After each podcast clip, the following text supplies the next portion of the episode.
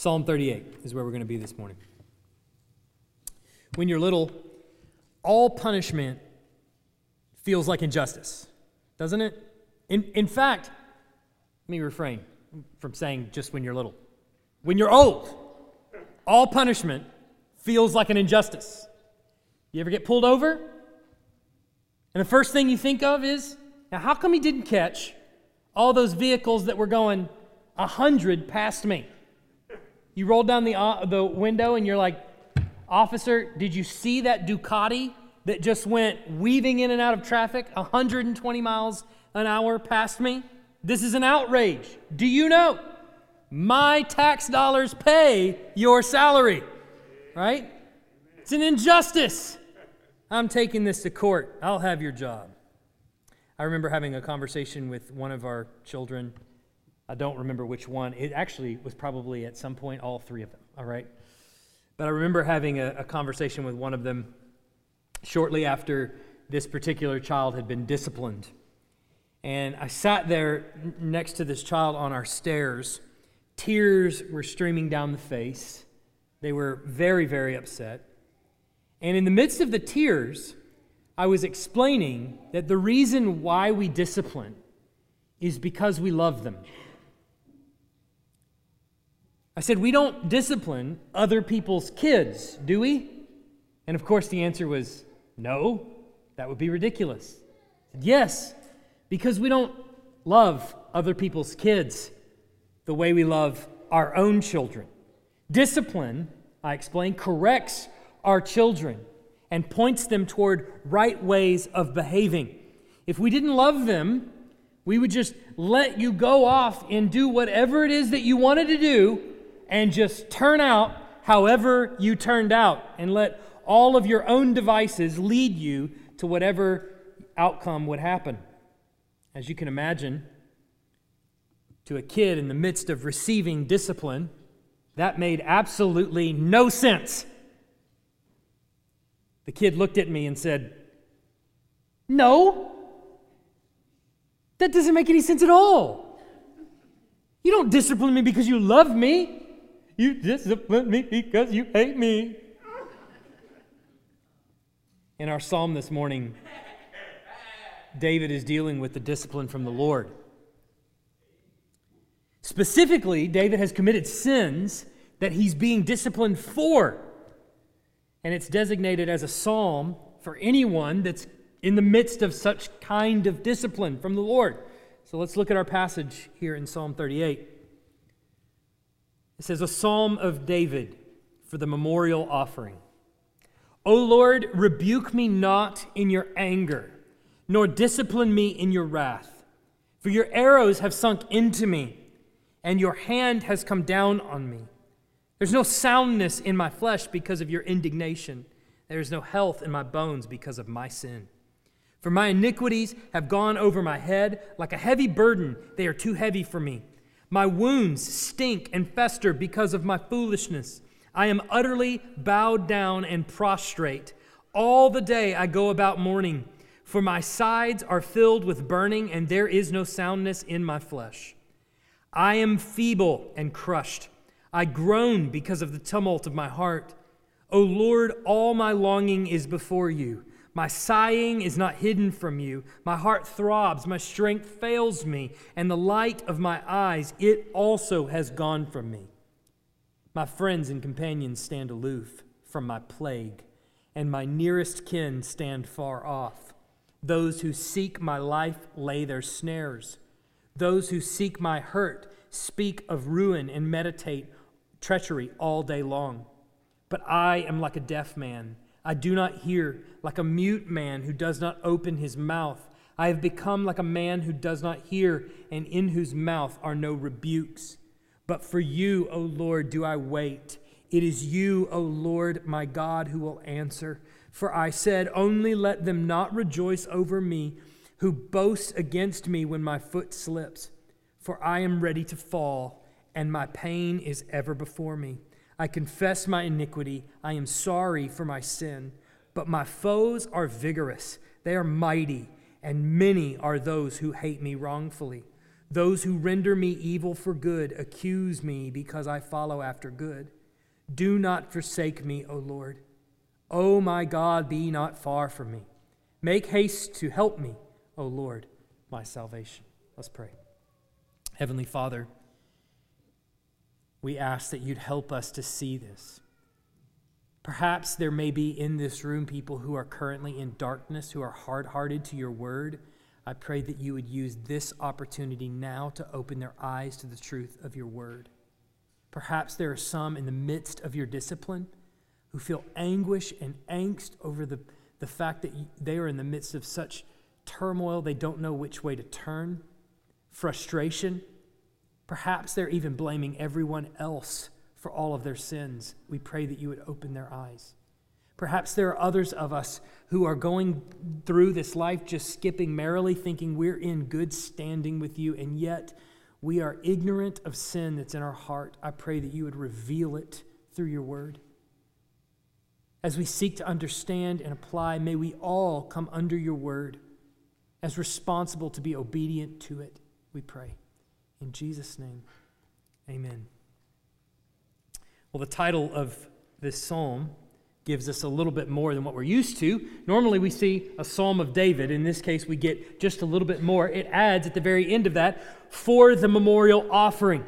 It could also be read in memory. So we're kind of unsure as to whether this is for a specific offering or whether David is calling back in memory. So it could be formal, like meant to be used in some sort of formal worship service when you're giving a memorial offering, or it could be informal. David might be looking back on a time when he sinned, and he's remembering this so that he'll never forget, so that he holds it in his memory.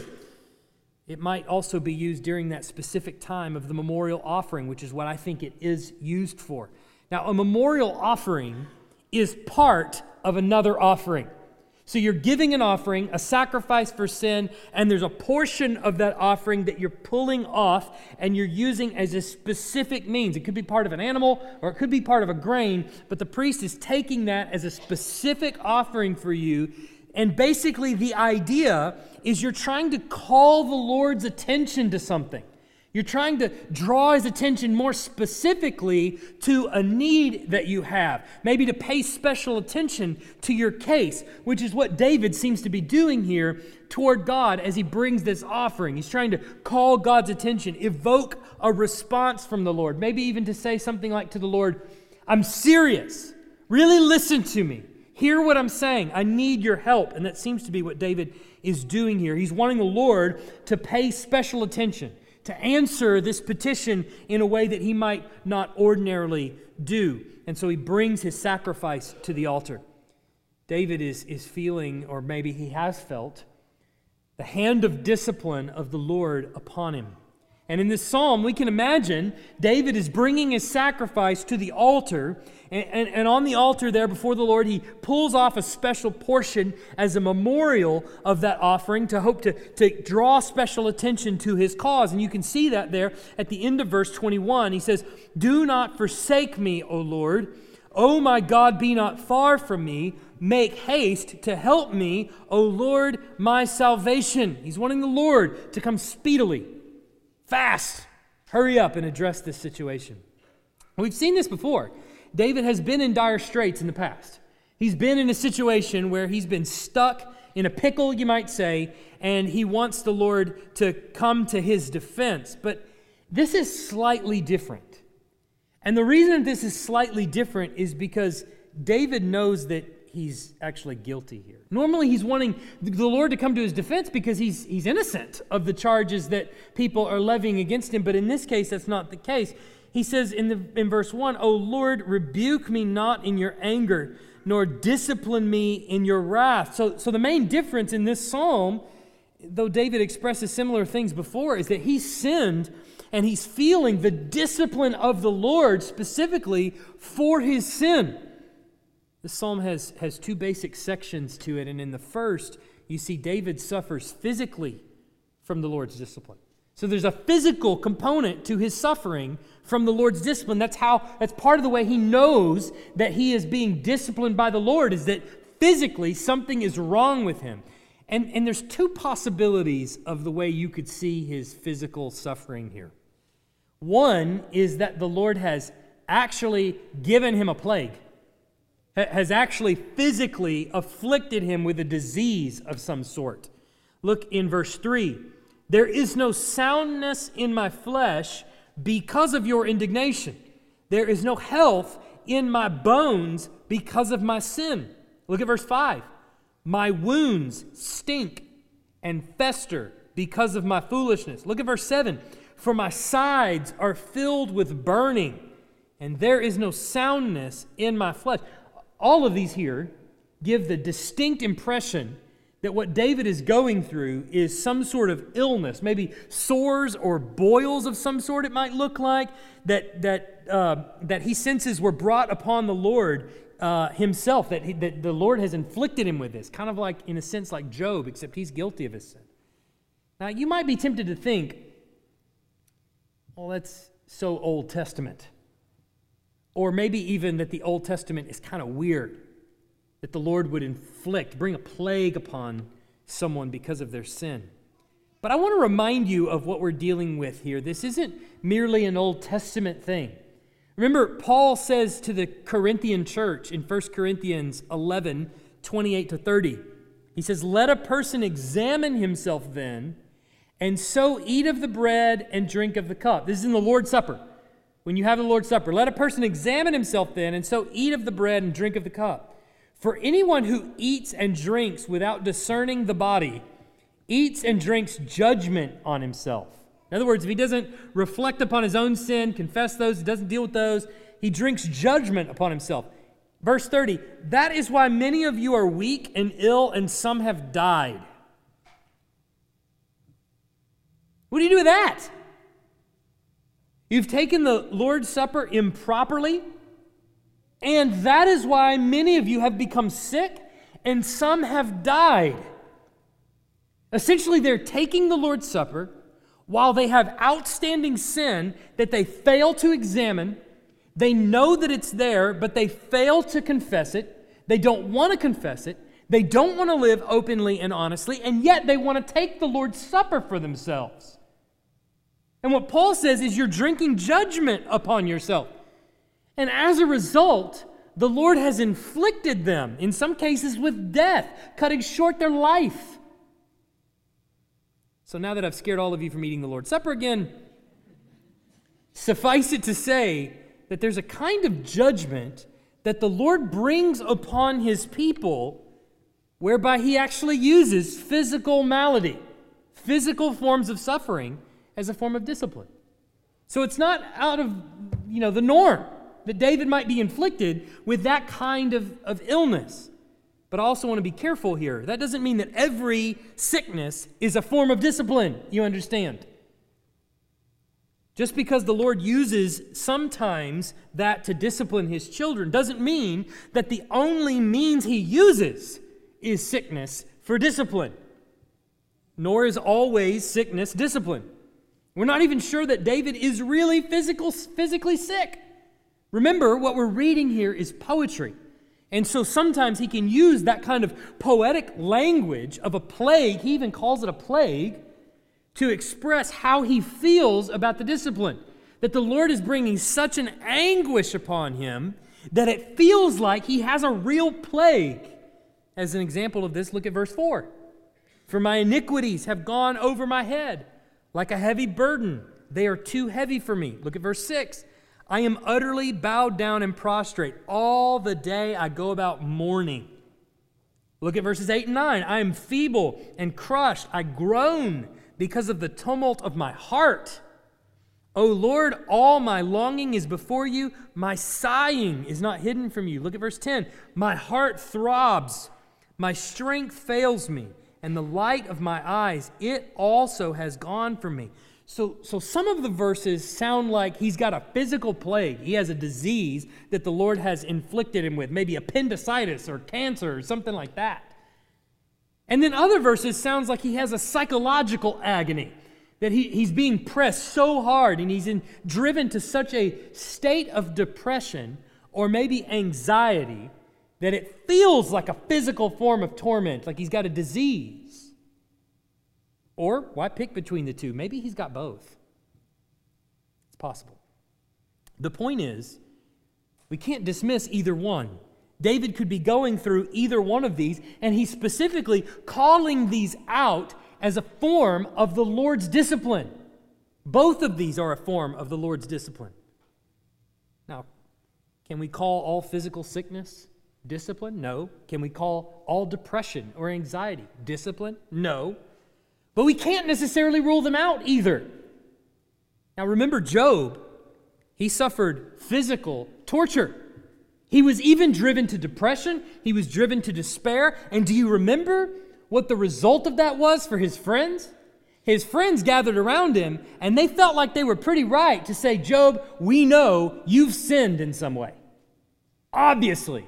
The Lord doesn't just crush people with depression or anxiety or physical boils or sores. You lost all your kids, you lost your property, you lost your money, you lost all these things. You had to have done something to really anger the Lord. Were they right in the end? No. They were actually called out for preaching a false gospel to Job and told to repent of their sin. Turns out they accused him of sin that he didn't commit. How do we know then whether or not the sickness, the illness, the depression, the anxiety, the things that are around us are a result of the Lord's discipline or merely a consequence of living in this life? How do we know which one they are? How do we know whether they're a result of the Lord's discipline or merely Him just testing us and strengthening our faith? Well, I think David clues us in to at least a bulk of the answer there in verse 4. Look at what he says For my iniquities have gone over my head. Like a heavy burden, they are too heavy for me. What is he saying? It's not just that he has agony. It's not just that he has depression or anxiety or maybe physical ailments. It's not just that he's sick. He's also sick and he knows precisely the reason why he's sick in the midst of his suffering. It seems as though he's suffering, and all that keeps coming to mind, all that keeps weighing on his heart, are the copious amounts of sin that he continues to deal with and that he's just let slide, that he's just kind of scooted over, or he's hoped maybe God would ignore this, or maybe I'm justified in this sin. He's persisted in this sin that he's allowed to go on without properly dealing with it. That helps make sense of verses 5 and 6. Look at what he says My wounds stink and fester because of my foolishness. I'm utterly bowed down and prostrate all the day I go about mourning. Look at verse 8. I am feeble and crushed. I groan because of the tumult of my heart. The foolishness that David seems to be talking about here is the foolishness of sinning. And the wounds that he seems to be talking about are the wounds created by sin. They fester, they stink. He senses them. He knows what sin he's dealing with, what sin he's sitting on. It's all coming to mind. Do you think that's just David bringing those to his own mind? No. That's the Spirit of God poking him and letting him know this is not just physical suffering. This is not just depression and anxiety. This is not just uh, some sort of sickness. You know exactly what's causing this. All that keeps coming to mind is his sin. It's ongoing, willful ignorance of sin that it's caused this spiritual kind of turmoil and anguish to fester under the throes of spiritual depression. So I think that if we're to take anything from this particular form of discipline, from this psalm, it's that this kind of anguish, this kind of physical suffering, we know that it's discipline because it's a direct result of our own sin, and the Lord brings that sin to mind. And when He does, there's no question in your mind as to whether you are guilty or not. That's one way we definitely know that what's on us is not just sickness, it's not just ills, it's the Lord's hand that's upon us. But that's not the only kind of suffering that results from David's sin. David also suffers socially from the Lord's discipline. There's another form of the Lord's discipline that's also come to him is a social discipline. Look at verse 11. My friends and companions stand aloof from my plague, and my nearest kin stand far off. So, first and foremost, he's ostracized by his friends. They're put off by him. Now, perhaps he's suffering physically to the point where he has sores and boils, and especially in an Old Testament context, he is not welcome inside the camp if he's got sores or boils. So, potentially, he could be meaning that, in which case he has to stand far away and his friends have to stand far away from him. Or perhaps he's in a state of inner anguish and he's walking about in this mopey state, and his depression has left him so miserable to be around that his friends have just deserted him altogether. When he says that he stand, his friends stand aloof, he means that they stand against him. They're not friendly towards him, they criticize him, they've turned on him. They keep their distance because they know precisely what's going on with him and they don't want to catch it. This is also a frequent companion to the Lord's discipline that we see. Not just physical suffering, not just spiritual and emotional suffering, but social suffering. Speaking anecdotally, of course, from my own life and, and also the observation that I've, I've seen from others, that kind of isolation that one feels when the Lord's hand of discipline is on them, it can be real or it can be imagined. It can be both and sometimes. There are times when one's sin is so atrocious that the community of faith has no response but to send that person outside the camp, to excommunicate that person. Jesus in Matthew chapter 18, Paul in 1 Corinthians 5, both remind us that that kind of form of excommunication, of sending someone out because their sin is so atrocious, is necessary from time to time. Not because you want to be mean, but because sometimes it's the last ditch effort to actually wake someone up in their sin, to help them know what you're doing is odorous to the Lord it's not to be tolerated at all, and you need to repent of it and return. But far more often, when one is in the throes of, dis- of depression, especially depression that is brought about by sin and a discipline from the Lord, the person tends to imagine that all of their friends and their family members are having a grand old time without them. And it only seems to exacerbate the problem and they sink further into depression.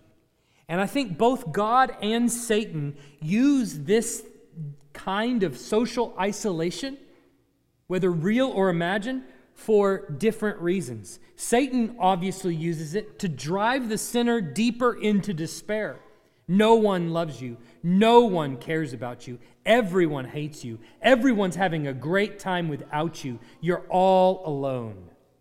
And you continue to drive deeper into despair. But God uses this, I think, as a means of waking the sinner up. Do you realize what your sin is actually doing in your life? It's leading you to further isolation, to separate yourself from the body. It's leading you to have less and less friends. You need to wake up. It's in this position that he finally might say, You know, what am I doing? Why have I, It's my sin that's left me here. It's my sin is the reason that all my friends have left me. But notice that for David, it's not just friends, it's even his enemies are gloating over him. Look at verse 12. Those who seek my life lay their snares. Those who seek my hurt speak of ruin and meditate, uh, meditate treachery all day long. Look at verse 16. For I said, Only let them not rejoice over me, who boast against me when my foot slips. Look at 19 and 20. But my foes are vigorous, they are mighty, and many are those who hate me wrongfully. Those who render me evil for good accuse me because I follow after good. So, in other words, David's enemies are aware of his sin and they continue to mock him. He says he follows after good, and they, they don't hate him for good reasons. He follows after good on the whole. But now, when he's made a mistake, when his foot has slipped, they pounce upon him and they see his hypocrisy and they seize upon his hypocrisy, calling him a hypocrite. Now, normally, David obviously is asking for vindication from his enemies. You know, Lord, I'm innocent in all of this, but now he knows that he's actually in the wrong and that his enemies actually have some kind of foothold here. David's been honest, but he knows that his foes hate him wrongfully. They hate him because he follows after the Lord on the whole. And now they've chosen to seize upon this mistake and, and, and capitalize on it and make fun of the faith that he professes to have. His foot has slipped, and he doesn't want them to have the final say. So David has been socially ostracized, like he perhaps never has before experienced. He's about ready to give up. He says in verse 13, But I am like a deaf man I do not hear like a mute man who does not open his mouth. I have become like a man who does not hear, and in whose mouth are no rebukes. He's speechless. He can't even hear the critiques of the people around him because he's been so dazed and confused by his own sin. People are yelling at him, but he, he can't hear what they're saying. It's like that, that scene in a movie, you know, where the main character gets punched and all of a sudden the camera looks from behind their eyes at the world around them as they see it and everything is blurry and shaking, and you hear people talking, but you can't make out what they're saying, and, and he can't seem to make sense of anything that's happening. Everything is going on in slow motion, and all the voices around. That's what David is describing here. I can't hear. I'm like a mute man who can't even speak. I can't, I can't respond. I can't say anything. I'm just, I'm concussed by the, the kind of blow that they're giving to me. In other words, David is sitting here on the stairs, tears running down his face. He, he's just received the spanking from the Lord in the form of physical anguish, in the form of depression, in the form of social rejection. And it's possible that you might be there with him. And you might be thinking to yourself or wondering for what possible reason could God ever deliver this kind of severe blow to his children. Maybe even as we read in 1 Corinthians, you thought, that can't be true. Can it? How could that be possible? How could a loving God strike his offspring like this? I mean, wouldn't this be classified more as hate than love? When the Lord comes down in discipline like this on his own child? Just as that child on the stairs can't fathom for what possible reason the parent might discipline him. It seems to him like the least loving act a parent could possibly render is to come in judgment like this and discipline me. Why on earth would God, the most loving Father of all, Call it tender care when He disciplines us like this. See, I fear that in the drunken stupor of our own sin, we have far too little regard for the holiness of God. Perhaps we come to passages like these where we see one of God's own children, like David, or maybe the Corinthians passage, as I mentioned a minute ago, where the Corinthians are given sickness and even swift death. Paul says as a, as a means of discipline, essentially. And we think to ourselves, well, that's got to be the devil. God would, would never do that, surely, especially to his own and we want to distance God from it. No, may it never be said of God that He ever brings this kind of affliction to any of His children, specifically for what they've done. Oh my goodness, uh, may it never be said of God that He would ever do that kind of thing. Because we presume nothing could ever cause God to act in this way. But this is because we think nothing of God's holiness and His justice. We think nothing of it. But what if? What if we read this psalm just a little bit differently? What if in this psalm we actually saw the love, grace, mercy, holiness, and justice of God all coming together at once? What if we saw the Lord's discipline of David, even the Lord's discipline of us, as an act of his love, his grace, his mercy, his holiness, and his justice all at once. Well, first of all, there's David, who is facing what he calls in verse 1 God's anger and his wrath. But you understand that David is not facing the fullness of God's wrath or his anger. To feel the fullness of God's wrath would mean instant death for David and banishment to hell for all er, eternity, where he would be separated from God.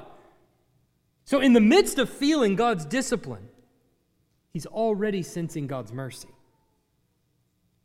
But if it's true that these Psalms are also Jesus' Psalm, then in order to really see the extent of God's holiness, His justice, His mercy, His grace, and His love, perhaps we go back to the very beginning of this psalm and we see it through the lens of Calvary. Shall we?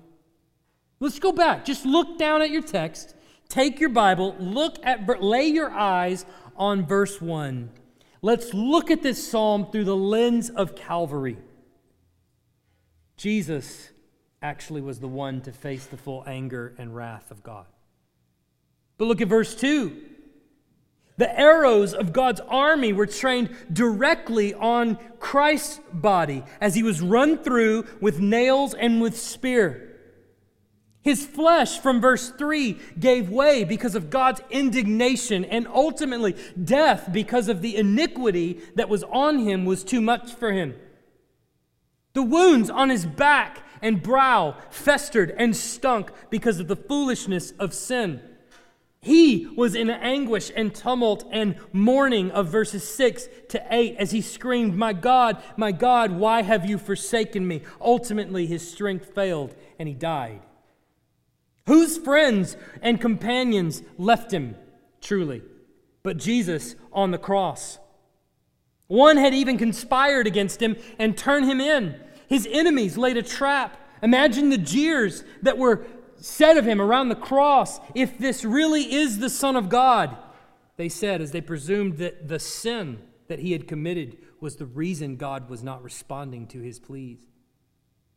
Like a deaf man who couldn't hear and a mute man who couldn't speak, he didn't answer even his harshest critics as they accused him of all kinds of blasphemies. So, how serious is God about holiness and justice. He's serious enough to send his own son to the cross and kill him for it. As we look at the cross, there we see Jesus dying in our place. And what we also see is the seriousness with which God takes sin. But how seriousness how serious is God about love and grace and mercy. Well, the sins that Jesus died for weren't his own, they were yours. The sins that he died for were yours and mine. Jesus suffered on the cross as though these were his sins. But far being his own, they were mine, they were yours. God crushed him for my iniquities. But it wasn't just my iniquities, it was all of God's children. Isaiah, an Old Testament prophet, even numbers himself among the ones whom Jesus died for. He says in Isaiah 53 He was pierced for our transgressions, He was crushed for our iniquities. Upon Him was the chastisement that brought us peace, and with His wounds we are healed. That's right. Even the Old Testament saints who believed God, they too were credited with the righteousness that Christ purchased in a future they didn't yet know. And certainly that includes David. So David is here in tears before God, asking God not to leave him, not to forsake him. And we're right there along with David and the rest of God's children throughout history in the midst of affliction, asking why would a loving God be so severe as to discipline us this way? And what do we see at the end of this psalm in verse 18? But David gets straight to the point of the reason for God's discipline. I confess my iniquity. I am sorry for my sin. then he says in verse 22 Make haste to help me, O Lord, my salvation. But perhaps we, along with David, don't realize even the terrible speed of God's mercy, which is on us before we could ever possibly realize it. That our salvation has come to us in Jesus before we were ever born, you understand. Before we were ever born, the salvation of the Lord had come to us. Far from his wrath, we're experiencing the tender care of divine discipline. This is how he brings us to the foot of the cross. It's how he removes from us all the crutches that we would love to lean on that are other than him. He only disciplines those he loves. Our help has come to us precisely in the discipline of the Lord, who has not spared the rod of affliction on his own children so that they would not be spoiled, but so that they would see their sin and they would come running in repentance. The great Puritan Thomas Watson said this Affliction teaches us what sin is. In the word preached, we hear what a dreadful thing sin is, that it's both defiling and damning. But we fear it no more than a painted lion. Therefore, God lets loose affliction. And then we feel sin in the bitter fruit of it. A sick bed often teaches more than a sermon. Water in the glass looks clear, but set it on fire and the scum boils up. In prosperity, a man seems to be humble and thankful. The water looks clear. But set this man a little on the fire of affliction, and the scum boils up. Much impatience and unbelief appear. Oh, says a Christian, I never thought I had such a bad heart as now I see I have. I never thought my corruptions had been so strong and my graces so weak.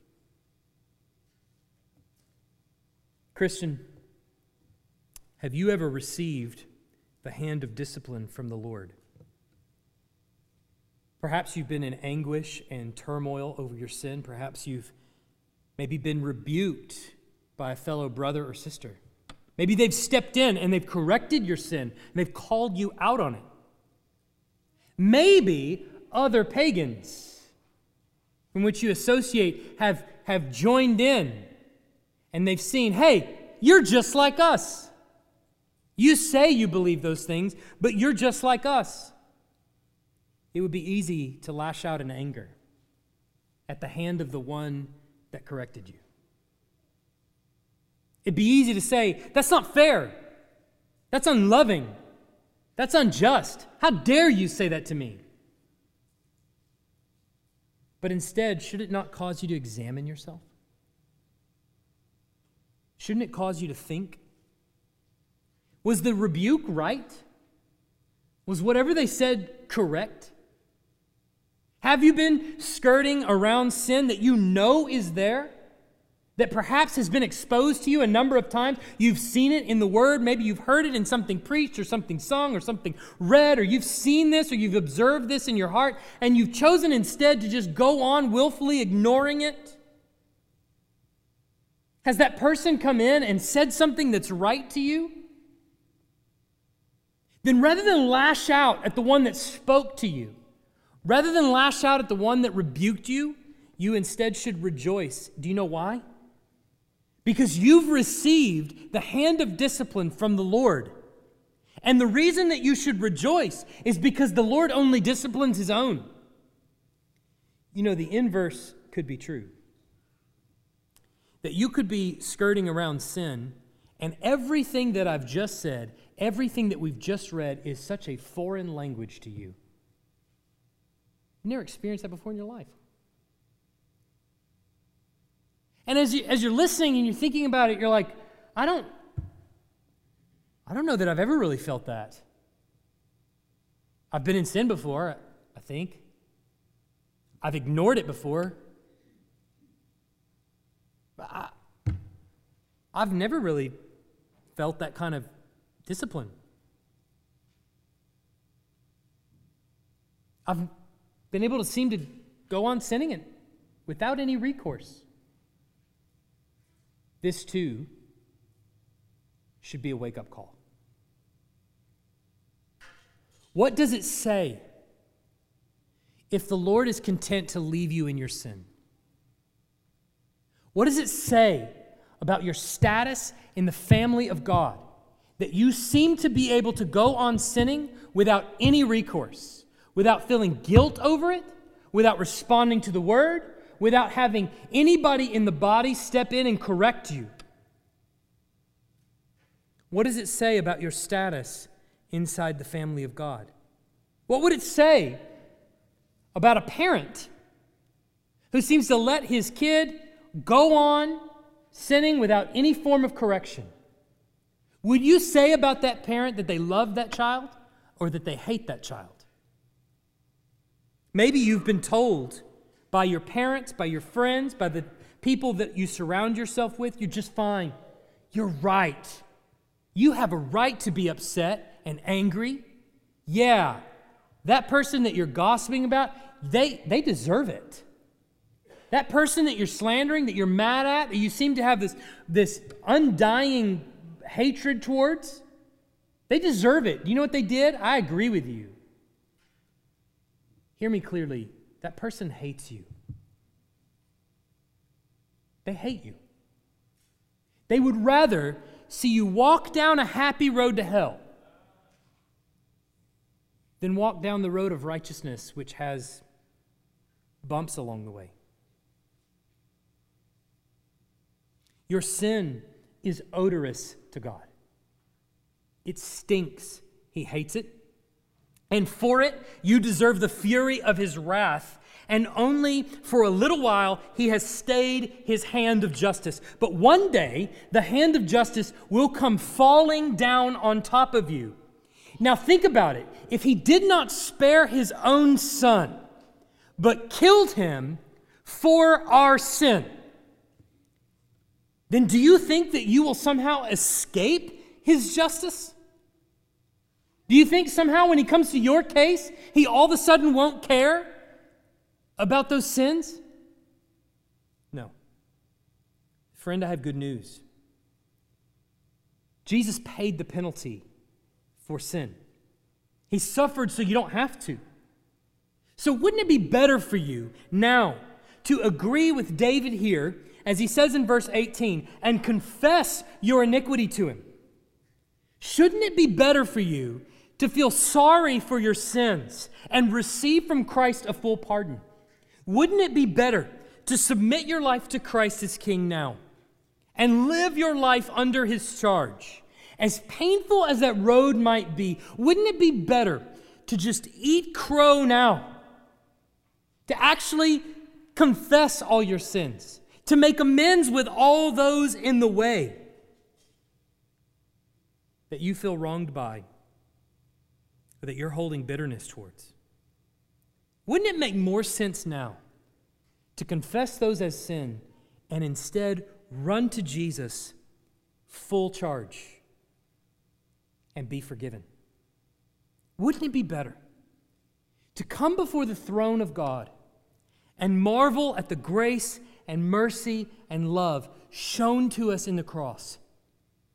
Wouldn't it be better to do that than to march to the road of hell, down the road of hell, without any hurdles? Let's pray. Heavenly Father, it's so hard sometimes to not only see the text that is in front of us, but to respond accordingly.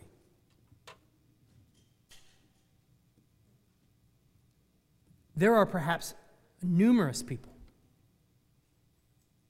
in the assembly today that, as we read this psalm, feels like a foreign language,